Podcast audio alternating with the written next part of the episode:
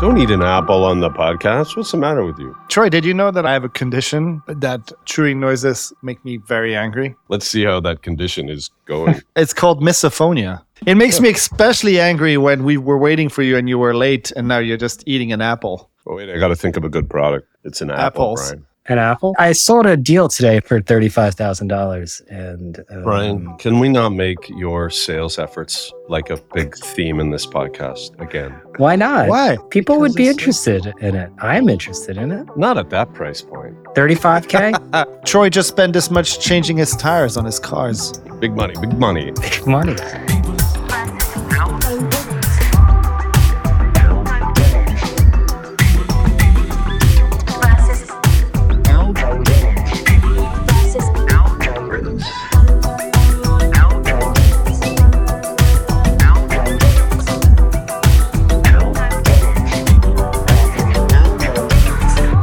Welcome to People versus Algorithms, a show about detecting patterns in media, technology, and culture. My name is Brian Morrissey. Each week I'm joined by longtime media executive and investor Troy Young and our resident advertising skeptic and video game maker Alex Schleifer. This week we discuss the repricing of talent. We're between eras in the media industry specifically and in technology broadly. And one key trend we've continually tracked on this show is the power shift from institutions to individuals. Another key trend is how we've left behind some of the craziness of the zero interest rate era and entered into a painful period of repricing. And that repricing is coming to talent. ESPN has begun culling some of its roster of big name commentators, preparing for a drastically different economic picture as the subsidies of the cable bundle dwindle and eventually go away. The land grab phase of the streaming wars fooled many into thinking there was bountiful money to go around. In fact, it was just cheap debt fueling players buying market share. We have seen this repricing happen across the media industry at institutional brands. I mean, look at the talent that sits atop magazine brands. Those jobs of being editors of these brands are not as lucrative as they once were. One theory about Edward Enninful leaving one of the plum purchasing magazines, the editorship of British Vogue, is that he can make more money as a stylist. I mean, this is a nuanced issue since independent talent with direct connections to a community stands to make outsized gains. After all, ESPN is cutting football talking heads, yet it also struck an $85 million deal with Pat McAfee. And the reason is that McAfee moves the needle, and most on air personalities do not. They are household names mostly because of ESPN, not vice versa. One of the biggest challenges for anyone who fancies themselves as talent is to understand how much of that value is created by the individual versus the brand. And it's always a mix. But many times talent overrates its power in the equation. After all, Fox News wasn't hurt too much by losing Bill O'Reilly. Maybe it will be different with Tucker. And it's hard to see CNN in peril because Don Lemon isn't around. We also discuss why Threads is yet another sign that the news business is a terrible business. And I attempt to defend the honor of LinkedIn against uncalled for onslaught of attacks by the others. As always, please leave us a rating and review on Apple or Spotify. We got a nice one recently from Fola01. It said, A journalist, an ad seller, and a designer walk into a bar. Compared to other media centric podcasts out there, this is the best representation of a modern media company and the internal struggles. The journalist wants intellectual honesty. That's me. The ad seller wants effectiveness and big data. That's Troy. And optimized ad, still Troy. And the designer wants beautiful UX. And that's Alex. And then the struggle begins. Three guys who are incredibly intelligent and also honest. It's the best pod in media and needs some more love. Hence this review. Thank you so much, Fola01. I love this review because it's both complimentary and it also pigeonholes Troy as an ad seller. And Troy, as a fellow ad seller, let me tell you, it's an honest living. So please do leave us a rating and review. Share this podcast with anyone you think would find it valuable or entertaining. And send me your feedback directly. My email is brian at therebooting.com. Hope you enjoyed this conversation. I, I'm committed to the podcast, and I feel our dialogue around topics has been a little sort of flaccid. Yeah, no, but it's the summer. It's the summer. So, in advance of the call, I called up one of my favorite media journalists and just said, What is going on? What's interesting out there? I had a good conversation, but I think that it's pretty slow in media land right now, Brian. There's no deals, or there's very few deals. I mean, we're talking about age verification in Mississippi, which basically cuts anyone potentially under 18 from using the internet the way it was meant to be used. It kind of fits in with last week's theme, which was the internet becoming a series of kind of identity gated gardens. Are you saying that there's no media news this week that's interesting? I didn't see a lot. No. So, were you talking like threads? Threads. Threads just reached 100 million users. Yeah, but who Can, can you imagine? Who cares? Yeah. I don't It's- know. It's boring. It's an awful experience. I hate using it. I'm not interested. Wait, why do you hate threads? It's like Twitter without all the good stuff. I mean, Nazis? Yeah, but all the good stuff is why Twitter is not popular. Exactly. I mean, I like Twitter, but it's not for the average person. I think we should talk about threads. I hate the fact that I'm rooting for Facebook, but that launch was pretty spectacular and just shows they've kind of solved the chicken and egg thing of launching a social network because they've launched one with a lot of people. I've never heard an individual speak more despairingly about a company than you about Facebook. I fucking hate them. Yeah, they're fucking terrible. That another sort of slice of our social networking universe is going to be controlled by a single shareholder who makes saccharine products that are uninteresting connected to Instagram. It's a feature of Instagram. Well, I think it's more than that. But here's the interesting thing that maybe we could talk about because I've been really No, but no, in I that. can't. You're, we're starting out on the wrong foot. This whole Okay. episode sucks. I was going to start on premium. Wait, hang on. Let me just cover my thoughts on this because I don't think it's only Instagram launching. I got to do a Zin for this. Here's why this is interesting. I think they've announced that they will release Activity Pub. That's number one, and these are all Oh, connected. wait, can I you explain? Can you explain for those of us who are not total dorks what Activity Pub is? So Activity Pub is actually the open protocol that things like Mastodon run on. Basically, imagine a generalized protocol for social media posts that says this is the text, this is an image, this is what's attached. And then technically, the idea is that with Activity Pub, you can access the data of a social network from any client. So you can build your own client. That's one. And secondly, you can run your own Activity Pub server. So let's say we could run our own server with our own rules on it, and then people could follow us via the Threads app. Similarly, somebody could use another app and follow somebody that's on Threads. That's one thing. Let's let's put that aside. I'm sorry. Why does that matter? So I could take my shit to a different like platform. Hypothetically, you could take your shit to a different platform. I think it allows Facebook to tell creators, "Hey, don't worry. If creators no longer trust these big tech companies because they feel that they're going to shut down any minute, they keep launching and killing stuff, so you invest a bunch Yeah. of time into something. But here, if you build an audience, technically you can shift your audience to another platform very easily. It's an open standard. But I think there's a bigger plan around that, and I'll get to it. Second thing is that they said that they're not interested Take your in time. Yeah, it's good to have a cliffhanger. they're not interested in news. They keep saying that they're not interested in news. I think they're not interested in I controversy. think I think they're being honest about not being interested Right. in news. and I think Zuck doesn't want to be dragged in front of Congress anymore. And third, they're using that. that How do you not like- do news, Alex? Have you used Threads? Yeah, I saw a picture of people talking a lot about Martha Stewart posting from her pool. I'm here. I'm here. So let me finish my point. You don't do news. You don't by- need to. Alex is just warming up. Let him cook. I'm just Okay. warming up, man. And then you're building this on top of it's really powered by the Schadenfreude of watching Elon suffer. Like this is really showing how much people are willing to side with Godzilla to beat Mothra or whatever. They hate Zuck just a little less than they hate Elon. I think what they're doing, they just need to announce that they don't want to do any news. And then they just need to announce that, hey, we will support all these activity pub services. So if you want to be weird or a Nazi or anything like that, you can do it. You just make your own server. So therefore, we're going to just stay the fuck out of all of this. We're going to say we don't want any news. Of course, people are going to publish news on here. And then they're going to build the feed in a way that really doesn't actively promote who's been banned or not. They've already stated that they're not going to actively tag misinformation the way they did. And they're building a much friendlier and I think more advertising friendly network like that. And if either of the sides of the political spectrum tells them, hey, why are you banning us? They can say, look, we're not. You can always go to your right wing servers or your left wing servers. We're also not really promoting news. The algorithm doesn't promote that. They're trying to stay the fuck out of there. And I think that's going to be a trend in all these social networks that they don't want to be part of that discourse because there's no money in it. I think that that's totally true, and I think And I it's think a smart it's move. fucking smart. It's I think fucking it's smart. smart, Do because I, still think that dislike in them? General, this we're going to look back on a few things and be like, that was very strange. One of the things we're going to look back on is this idea that news should be injected into our like social feeds was strange. It was always an outlier and it wasn't meant to be there. Like when the Facebook feed got taken over by news,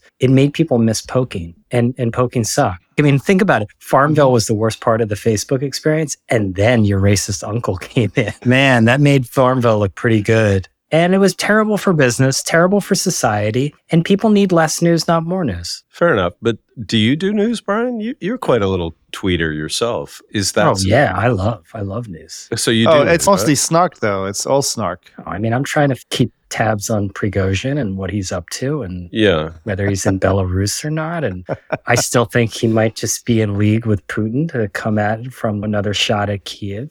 A bunch of the old guys were up getting coffee in Miami talking about this in the lobby. So would you make it into the new Threads feed? Or will you bifurcate your efforts between Twitter and, and Threads? You'll do like, oh, I'm going for a run on Threads, and then on you'll talk about Prigozhin on, on Twitter. Prigozhin is for Twitter. Going for a run is for nowhere. I, I got complaints in early Twitter because I had a running blog and I would post both. And people were like, I don't want this running stuff. I want you to talk about ad tech. I was like, what? Nobody ever said you that. insane? Those words were never uttered. no, but I think this is it's healthy. The idea that everyone was gonna like that there's one place and one Uber social network was always dumb. You should have different spaces for different types of conversation. And the reality of our political discourse and news in general, which revolves around politics, is that it poisons the well at the end of the day. If it's a little bit about news, it's all about news. I don't see anything wrong. I mean, threads, will I spend as much time on threads as I did on Twitter? No, of course not. It's just random, like dogs balancing graham crackers that I see. And that's compelling content. Don't get me wrong. But I don't know. It's, it's fine. I think for your average everyday person, I think this will be a very successful product. I don't think there's anything wrong with it. Why does news have to be everywhere? I agree that different social networks for different content, but I think in this case, you can't have this this very similar interface exist and people use both. I think people use Twitter and Instagram. I don't think people will use Twitter and Threads. I think it's going to be either or. They're too Mhm. similar, and it makes it very difficult to to make a call as to what works on what. hmm So what are you posting to Instagram or to Threads, Brian? I'm just trying to understand. I want to know if I should follow you. Well, here's the other thing is I don't think threads really matters with following. Did you And I did think you did you post to Threads yet? Can we just get clarity Yeah. on this? What did you yeah, say? yeah, I posted threads. Like what? I don't know. I'm just like playing around. I'm just experimenting with. It's not serious. I've been marketing the podcast. I haven't been marketing it that much. Well, I know. I track who works hard on this. Am I the only person who likes LinkedIn? I don't know. Maybe it's because of the job I've had. LinkedIn, LinkedIn is depressing. Oh my god, it's LinkedIn so awful. feels- oh, oh my it's God, the worst. fuck. Ugh. I'd love to get in mail. What are you guys nuts? Oh, I love an in-mail too, but it's awful. Really? Come on, it's gross. You know what? It's like my friend Rich on LinkedIn. Like, what's going on? What is happening? Rich right- Antonello? Well, I tried just. I love it. You gotta want it. hustle, hustle. I got like some sort of I don't know what they call it that in mail, cold mail on LinkedIn, and I didn't answer it. And LinkedIn is one of those things where like I approve everyone's follows or whatever. I don't even know how it works because I think that maybe one day that network will be useful. If you keep employing all those people, you're going to need a job, Alex. Yeah, that's true. I got one from one person. He messaged me and then I didn't reply. And then, like three messages in, he goes, Should I be worried for your health? Did something happen to you? It must have. Otherwise, you would be interested in this amazing network oh, marketing offer. It's fucking sounded like a threat at some point. But let me let me defend LinkedIn a little bit. Oh, here. please do. In that when you go into LinkedIn, it's all about celebrations, it's about milestones, it's about thought leadership. Sometimes it's about a white paper or a webinar. It is to me like Thought a, leadership? a return. Yeah. Thought leadership. Wait, It- are it- you angling for a LinkedIn ad?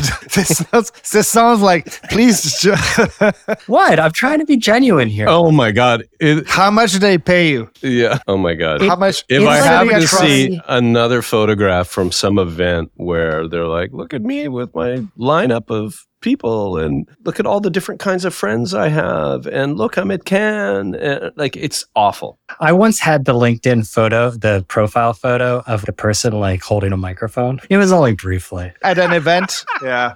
Pointing. I at a just thought I was like, this feels like something I should do. It feels right. Look, I, I think the problem with LinkedIn is that it really feels like when you go into one of those corporate meet and greets and everybody's just angling to sell something and congratulating you as a way in. I think somebody somebody once did their research really badly and, and told me because I have a, a link for merch on the website. They said I make video games and there's like a tiny link for merch and they obviously had scanned it and it's oh congratulations of on opening your new merch business. I'm really interested in buying your products. It's like I don't make fucking t-shirts. You guys, That's LinkedIn. LinkedIn is the world's biggest marketplace for accepted lying. It's about lying. And so if you like the truth, it probably bothers you or rubs you the wrong way because what it Right, is is right. like I just spent 8 great years at this company. I worked with the best people in the world. I it feel was the bl- best thing. I and would it's I, celebrate that. I feel blessed to have been here. Meanwhile, the guy's like I fucking hate those guys. They just I'm they so just- fucking luck- glad I left. Every I'm in the comments. Great run, Grant.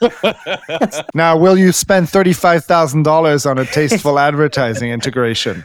It's fine. I, I don't I don't see why you guys. I'm kind of randomly reading. So proud of the team. I've been promoted Is this to. mine? Is this mine? Oh, feeling much pride for this. Hey, let's Yeah. do, hey Alex, let's do a new segment. Real time commenting on LinkedIn. Leave a comment. Exactly. Say something nice. I'll say something nice. I'll write one down now. I'll say, "Wow, that's awesome." Okay, fine. Mock LinkedIn all you want. Name a I'll add social smi- network, I'll- I'll- social I'll add platform. A, I'll add a smiley face. One second. Name a the one- social the- platform that has lasted this long and has provided so much value to so many people. Has it? I'll wait. Just wait. I'm thinking. I can't think of one. what is the worst? You've basically said, okay, that but it's not a social platform. You've said the worst part about LinkedIn is people being like salesy, basically, at the end of the day. Well, I said lying, I but yeah. Did you like, are we having a Freaky Friday episode where you're like sort of playing me or something like this? It's not lying, it's just selling. Like, Okay. I think maybe iMessage is the greatest social network or the longest lasting. yeah. And also, it lets you sort out the friends who have iPhones and don't, and so you can stop being friends with them. There's nothing wrong with Android. Because No, we there want a technical Terrible. monoculture, Alex. What are you talking That's about? That's right, exactly. I'm still waiting for my folding screen Google Pixel to come in the mail. Oh, I tried that out. The the lump's gonna drive you crazy. Just to get back to threads, I think threads for me, like follower counts are dead. Okay. And I think this sort of plays into what is the talent premium because I think my working theory of where things were going would be like, okay, well, talent's to be even more valuable. And that's the way you get out of this algorithmic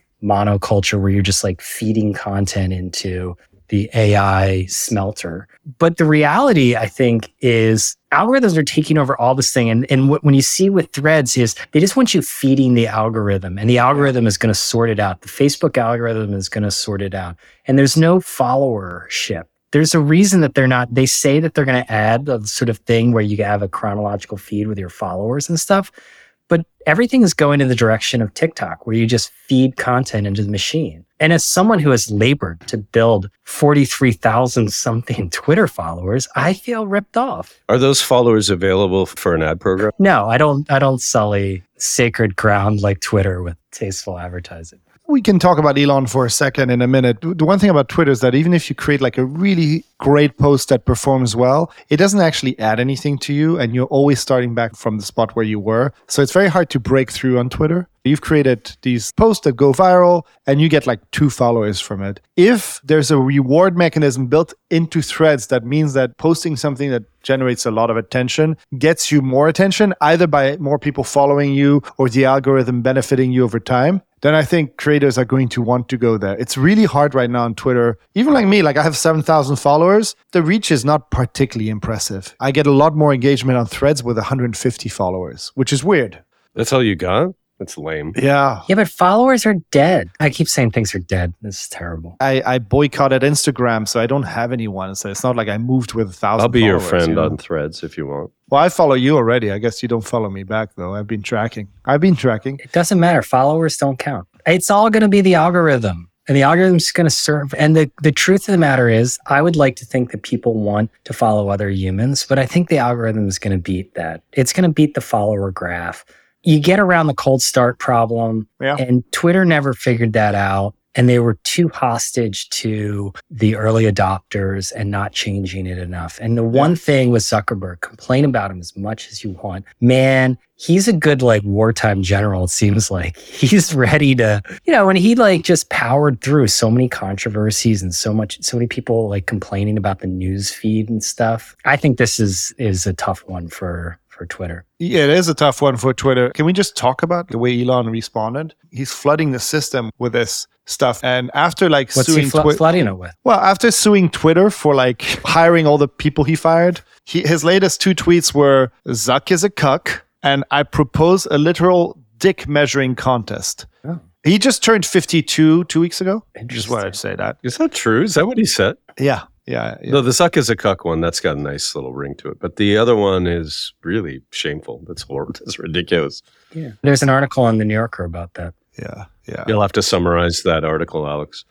Yes. that's about penis enlargement surgery i'm just assuming that elon has had it i think that's the thing you know, we can't normalize this. We're, we're seeing the implosion of somebody Yeah. who was really important. It's really crazy. I actually feel like a lot of this threat stuff is fueled by Yeah. people just wanting to like, But isn't it part of like the the end of an era of social media? I'm probably always trying to end eras and stuff. But like this all-in-one social media era, it was dumb. It was dumb. We're not all meant to be in one room talking about everything at the same time. And like the splintered nature of media, digital media in general, should come to these social media platforms. Why should we have just one or two? Why, why don't we have dozens for different purposes? yeah, I don't disagree. I mean, I think because we value scale in a certain way. So many social networks that could not reach kind of the velocity of having more than 10 million users shut down because of the way venture capital works and exact and yeah, advertising exactly. But now, like, we're moving towards like subscription is now the default.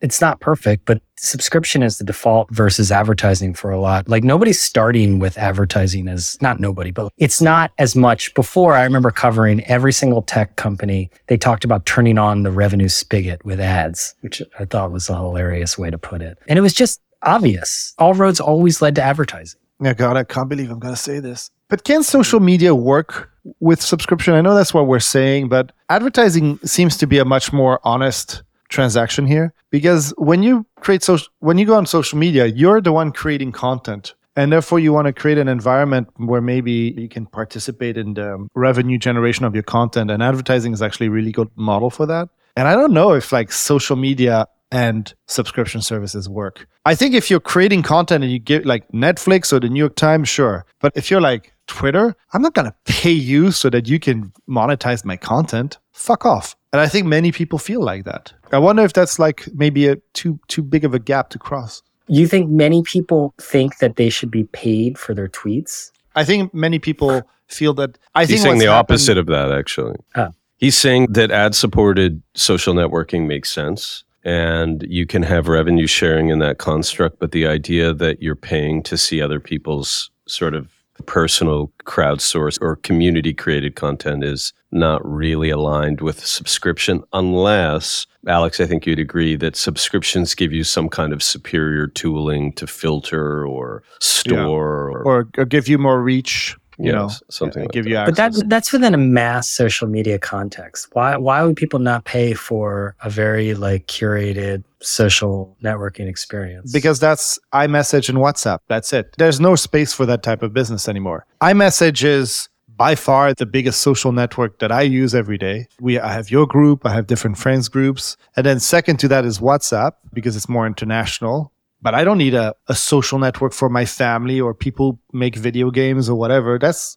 that all exists already. If Threads algorithm starts showing me stuff from people that I whose information I like, then I'll like it. But I'm not gonna pay for it because I don't think there's value there as a consumer. All right, should we move on to the big story? That was Yeah, the big wanna fucking talk about story. What is the big story? it's related to this, but It it's is, like whether is. whether there is going to be a talent premium. I mean, I'd like to think that there is going to be, and that there's going to be a human premium with the deluge of crap from AI that we're going to have. But sometimes I like wonder whether there is, and you see sort of signs of it around. Like ESPN is cutting a lot of their marquee people. I mean, they make a lot of money. Even Stephen A. Smith is saying, I'm not safe. What is going on here? Because I think we've seen this in other areas of media, but it seems like it's going everywhere that talent is being repriced to some degree. I think about like magazines. The people who are running magazines now, the quote unquote talent, the editors and stuff, are making far less than the same person was making 10 years ago. Like being the editor of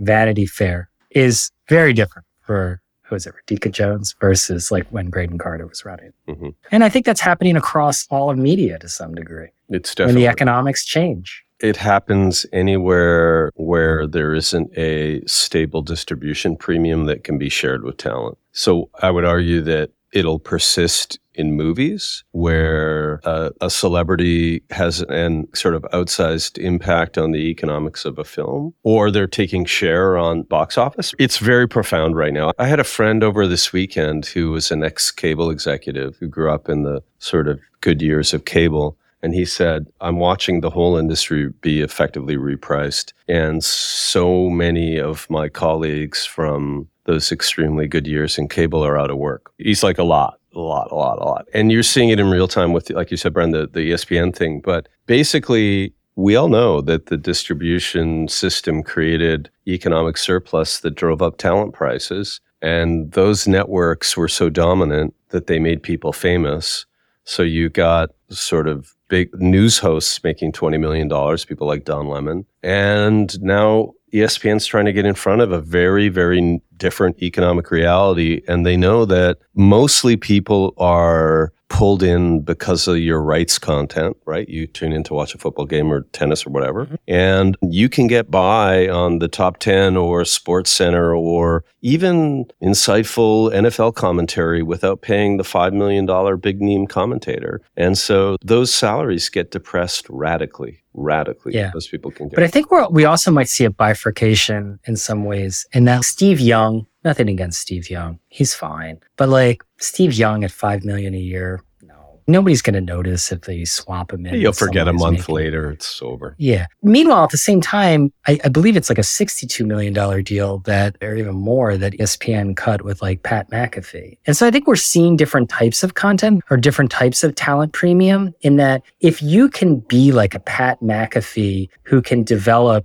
a true following, then you can get a talent premium. signature talent on the best and still the biggest rush programming, Sunday Night Football, is still going to get premiums. But people that do Sports Center are not going to get premiums. Right. But the thing is, people come for the games, whereas like Pat McAfee created something out of nothing. Okay. And he created in a barn in Indiana. I think that is true talent. I think what a lot of quote unquote talent think that people are coming for them when they're coming for the brand. It's kind of like sales. It's, are you a really good salesperson or is the brand you worked for really good and, and you're just there? Right. I wonder. Do you know who also, Pat McAfee is? No, but I'm getting it. I'm getting it from context. There's a couple of things that are probably working against these big talent prices, premiums. One is that probably culture moves along so much quicker and people rotate around. I think these celebrities used to have these extremely long and kind of sticky careers, and that might be changing. Maybe these companies are seeing, well, it's not as worth it to invest in a single person the way we used to. The second one is I wonder if there's also a calculation of we're going to spend a bunch of money on this person, and the second that they reach any type of velocity, they'll just go and start their own thing. It's kind of become probably just like more economical to just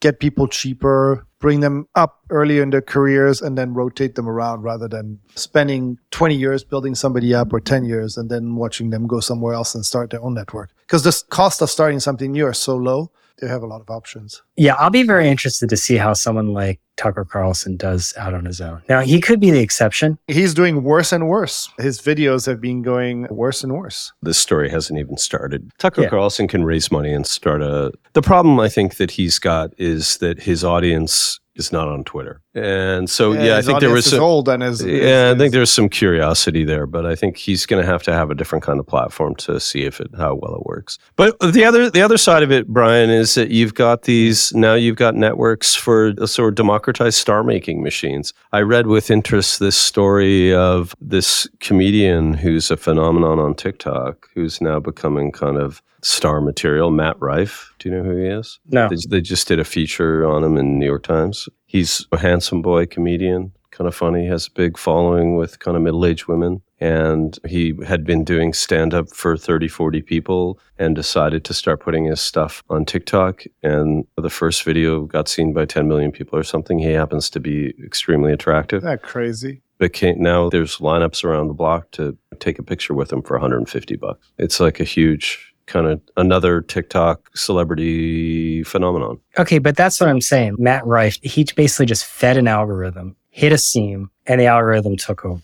Yep. It's like buying a lottery ticket. Right. It's just that the network's there. Nobody is anointing him. He had the right formula and it worked. And there's going to just, that's the future. And the machine, outside of very, very neat or narrow cases, the distribution machine is not going to pay talent like it used to. That's just the story. Probably, I think, one of the biggest single kind of harsh new realities of the media business. And you're right. Yeah. Editors sitting on top of big magazine brands made good money, had long careers and very glamorous roles. That's all gone now. And I think that's going to go. So basically, the only way to make a lot of money is to be off on your own, not like attached to some institutional brand. You're doing it right.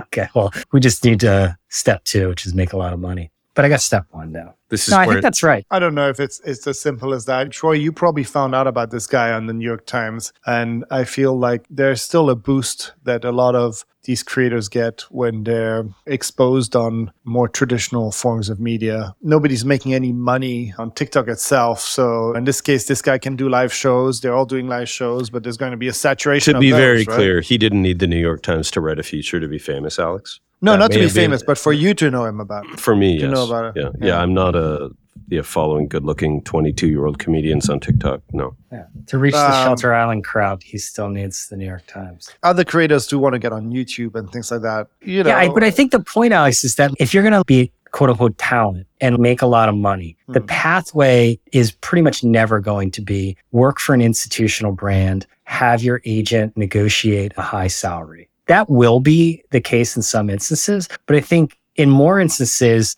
it's going to be like we talk about LLC on LLC action a previous one. It's going to be like Pat McAfee. Pat McAfee was doing a deal with ESPN as Pat McAfee's his company. Not that's the way forward if you're going to be talent is you can't trust ESPN. If Stephen A. Smith can possibly take a bullet from ESPN, then nobody is safe. Are you saying that the media brands are not going to be worth anything, and in, at the end of the day, it's all going to be creators and platforms? Oh no, in sports, media brands are, are going to be worth a ton because of sports rights. But if you're the talent, maybe it's ESPN, maybe it's Amazon, maybe it's Google, maybe it's Apple. I don't know. If you look at what Messi did, the Messi deal is basically Amazon subsidizing. He's coming into this deal as talent, yes, but as a media company, he's got distribution.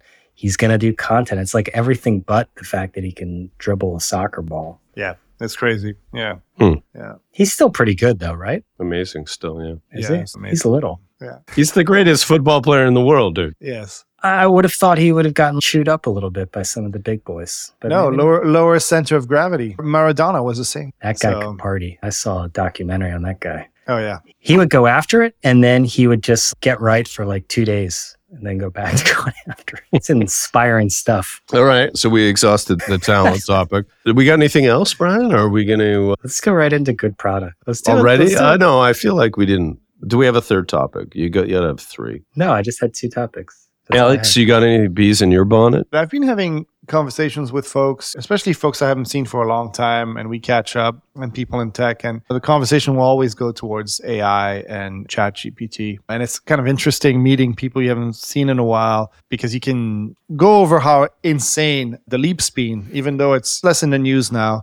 AI is living through this kind of quieter phase right now because we all got Mhm. used to it. But I get about a 50 50 percent response on what people think about chat as the interface. And some folks say, oh, no, that's a fad. Nobody will want to chat with a computer. We'll need to build new interfaces for it. And others, which feel like chat is the future. And the more I've thought about it, the more I think that, yeah, chat is indeed the future. Co- conversation is the most natural interface we know. It's the one we know as children. It's the one that humans have had the longest time to get used to. And I think that everyone should look at everything around them and see what could be replaced by conversation because i think that that's going to be one of the major shifts is that more and more of what we do is going to be turned into conversations. Yeah. and when people tell me well people don't like to type stuff people do not call each other anymore because they type to each other. People love typing people love typing. And I would say that people would probably use Siri more if there was an easier way to just type things to Siri. I'm not saying interface is going to go away. There's going to be all sorts of tools that are going to need to exist, especially in the creative field where I am.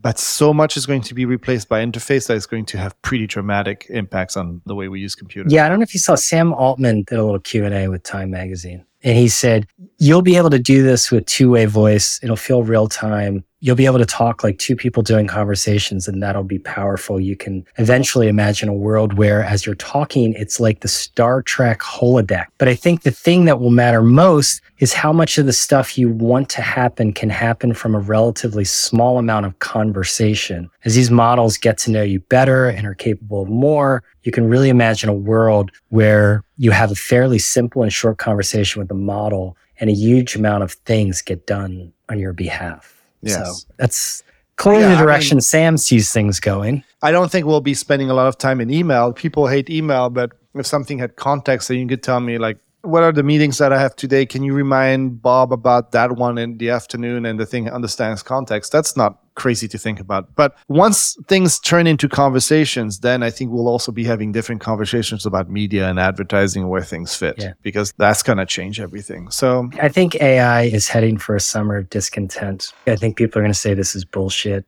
The numbers are going to plateau on the number of people using ChatGPT. We're already seeing some like reports sure. that, oh, well, it's flatlined and fewer people are using it. A lot of the would have, it can, it will, will be like, well, where's the beef now? I could date myself. But that's predictable. And we all know what yeah. happens after that lull is that it takes over. So let everyone like kind of drop their guard. But I dropped my guard with Web3. There you go. And crypto billionaire because of it. my Bitcoin, I'm almost, I'm like only 6% away from being even on my Bitcoin. Oh, really? I turned $3,000 into $40,000. I was up at 95. So um, pretty good pretty good. I invested $500 in WeWork over the pandemic. Do you know how much it's worth now? My $500? Two dollars and forty three cents. Okay, well, I think Troy's getting bored. No, you didn't think no, my no. conversational UI thing was important. No, I think or? it's actually super important. I'm glad you brought it up. I'm not quite sure what to add to it, but it's so much of how I think, and I think how we think is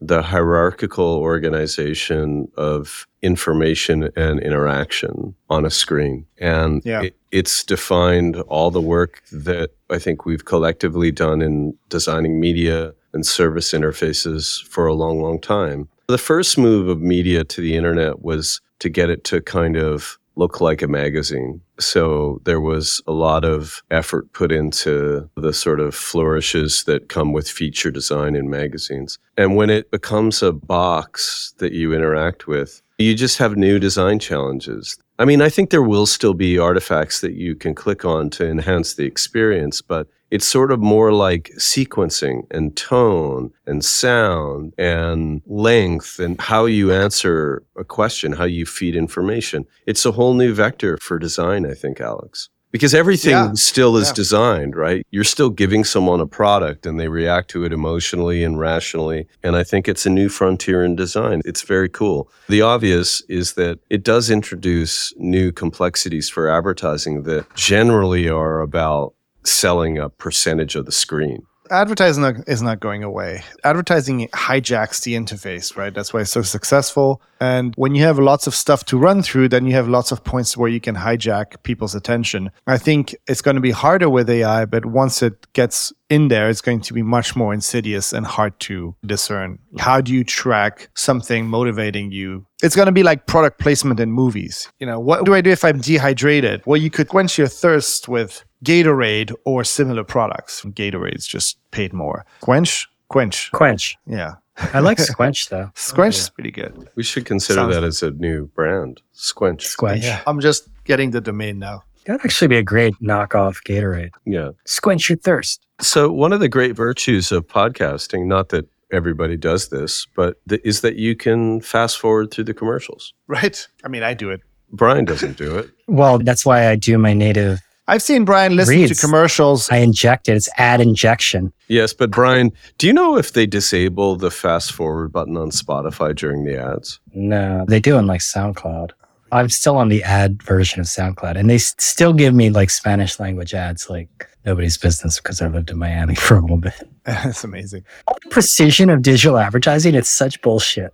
All like basic stuff is not done correctly. Now that we're finally talking about advertising, before we get to good product, just one little thing I didn't write about this week. I took a week off, but really the beginning of the end for digital advertising outside of social and the platforms was really GDPR. GDPR killed the advertising industry. You hate GDPR. with a passion. I think it's useless. I think it does no one a favor. It's just bad legislation, bad interface, ba- everything about it is bad. But the more important part is that without identity, the open web didn't stand a chance. It just made identity via cookies, even the most basic form of it in retargeting, that much more difficult. It meant that poor publishers had to create a whole new layer of tech around what do you call it? Management of what's the, that category of ad tech, Brian? N- not permission. What's it called? Companies like Ben's company that you just manage adherence to privacy principles or oh yeah, yeah, yeah. CD, uh, the consent management. consent management was a whole Yeah, new thing that everybody in publishing had to spend on and worry about and all of that. In the meantime, yeah, there was workarounds to try to get identity, but are publishers any better? The predictions were maybe publishers will be better off because at least they have context. And that didn't come true, I would argue. Publishers aren't running away with no, no, it's just going to retail media because they, they have the data. Right. So GDPR undermined the identities, the even sort of imperfect identity mechanism of the open web. It made it even more punishing to have to deal with a web page because you had to click on a bunch of buttons. It made it more complicated for publishers. And who won in that? What do we feel like our data is more safe now because someone can't look at an anonymous cookie trail? It's a total joke. GDPR is the biggest public policy or public legislation failure of our lifetimes. I mean, that's a little extreme. Well, okay, but whatever. I mean, there have been a lot of failures.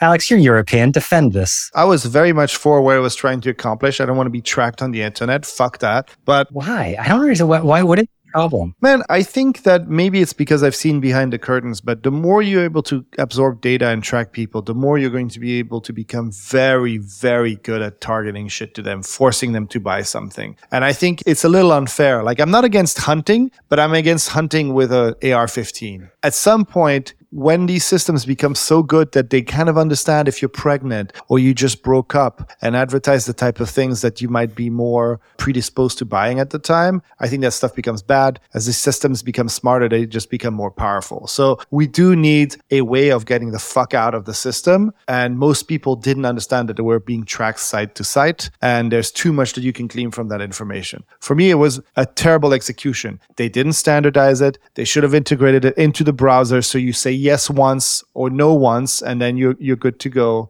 It allowed all the incumbents, all the large companies to really win because they had all the UI designers and the technologists and all that stuff to create these interfaces, sometimes with dark patterns, still got you to accept to stuff even if you don't. I'm not going to spend 20 seconds checking boxes when I can just say yes and it's easier. So I think to me, it was all an execution issue. I am all for Facebook not tracking me as I'm jumping from site to site. I'm really sorry. Like too much information can be gotten from your browsing habits. It's crazy that we expect that to be the norm. It's hmm. insane. It's like saying we want facial recognition and CCTV cameras it's a long way from that, Alex. every No. city. Allowing publishers to benefit from retargeting is a long way from facial recognition. I would say, Troy, that there's a direct line between the rise of retargeting and GDPR because their creepiness, I know it's been in this industry forever, but that weird, who knows what creepy is? It depends on the person. But I will tell you, early internet, anytime I explained to family members what I did, they would be like, You mean those pop up ads? Why do I get those?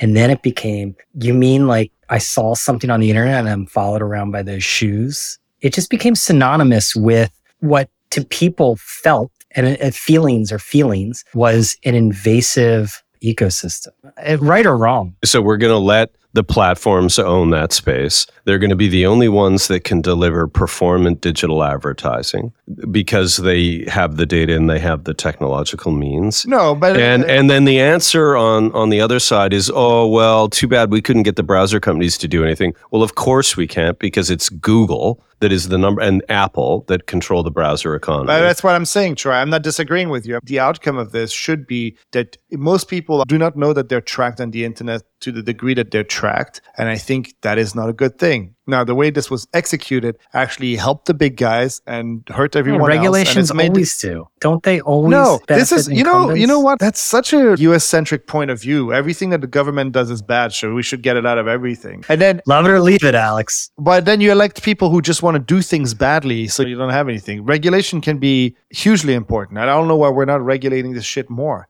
I don't want Facebook to see which site I'm jumping on. It's crazy that they have a track record of all the site I visit on the internet. That's insanity. People were upset when the FBI was tracking which books they were taking out of libraries, and this is okay. Well, it's the government. Is the government worse than Facebook?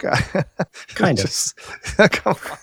The Amer- Americans are think- so distrusting from the government and so trusting for their benevolent corporations. By the way, those benevolent corporations that would allow pieces of rat and human meat into those canned products until the government said, "Hey, we, maybe we shouldn't do that." The profit motive doesn't make you good, and you need regulation, and you need a lot of it. Sorry, Well, we cannot I- be trusted. we generally culturally have a little bit of distrust of centralized governmental authority. Sure, sure. That there's a healthy version of that is is fine. Are we turning this into the all-in podcast? So we're gonna be. No, I'm like very reasonable about it. I mean, You are. all right, let's do let's do a good product. What's a good product? Guns. I'm gonna say Threads is a good product. What an impressive product launch! Impressive. Okay, well, first of all, you didn't have permission to take the good product slot and then Oh, fill, fill it up with, with junk. Threads. Really? We're gonna fill it up with threads. You know what? I like to I like to take good product and connect it to the things that bring us joy in our lives, even if it means that sometimes we meander a bit to an apple or a fig or a toaster or whatever. I here's a good product. My friend Roberta's a good product. Uh, this is Well, hang on. A good product, Roberta? something we should be able to buy. Is Okay. Roberta for sale?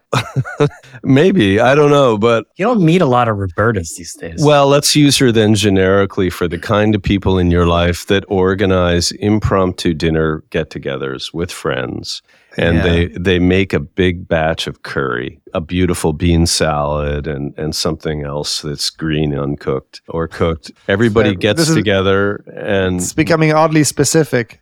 You know what this good product feels like? Sure, I went to dinner. It feels like reading a recipe that I found on Google. Just like, all right, no, it's I'm like you're you're always guaranteed a good meal and a good time and a good conversation if you go to Roberta's house, right. and so that's a good product. That is that is. Do you have people like that in your life? Is that your home? I try to be. We we try to be that, but thankfully. We have a very large group of friends, and our entire thing is making meals, either at homes or at two in the morning on the top of some mountain. It's those people that create community, and that community Absolutely. feels warm. So, really, the product is community and food. That's my good product of the week. Do you want to build on that, or do you want to submit it? Wait, is the good product Roberta or curry? Well, it's kind of the Roberta and curry. Roberta's curry. Roberta Scurry. We'll leave it at that. That guy. I had an interesting conversation with someone. It's not nothing to do with what you just spoke about, but it just made me remember that I struggle with all this Elon stuff. I struggle with being a Tesla owner, and I usually try to separate myself from that. I have Tesla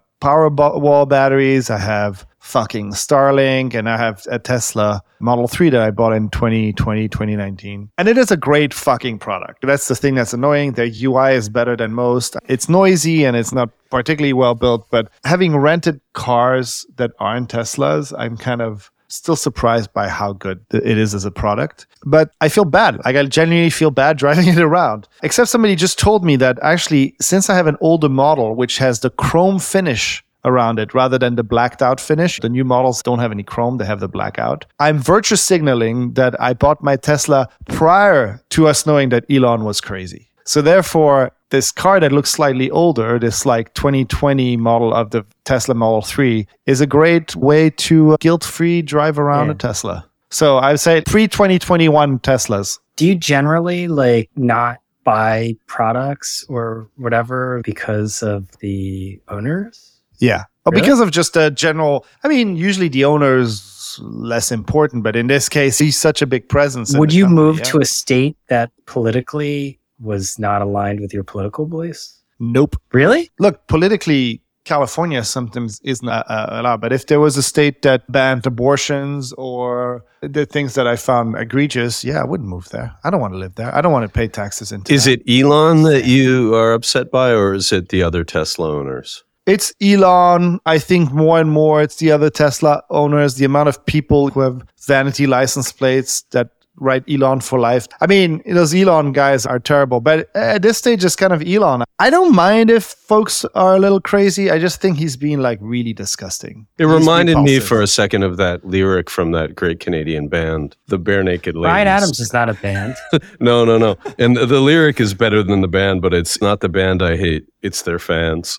yeah, yeah. I mean, that's that's also true. The mm. fans are pretty terrible. The discourse around threads has been amazing. There's long parables of fans that are saying, imagine building a product like Twitter and spending your hard work and all your ideas to build something like Twitter and then having Zuckerberg come and copy it. I'm like, motherfucker, he didn't even build it. It's pretty wild. But yeah, so it's been hard for me. I wouldn't move to Miami. I'm sorry, Brian. I know you love it there. No, I just think there's a good case to be made. Even if you disagree politically, you should move to places where the political climate is different. I mean, you can vote there, I assume, and then you can maybe Yeah. perhaps change it to your Yeah. liking. I'm kind of with Brian on that one. The thing I like about Miami, I wanted to have a house in Miami, and my wife feels like you do, Alex. And she's like, over my dead body. And You know why she feels differently about my about Florida? Because she's a woman.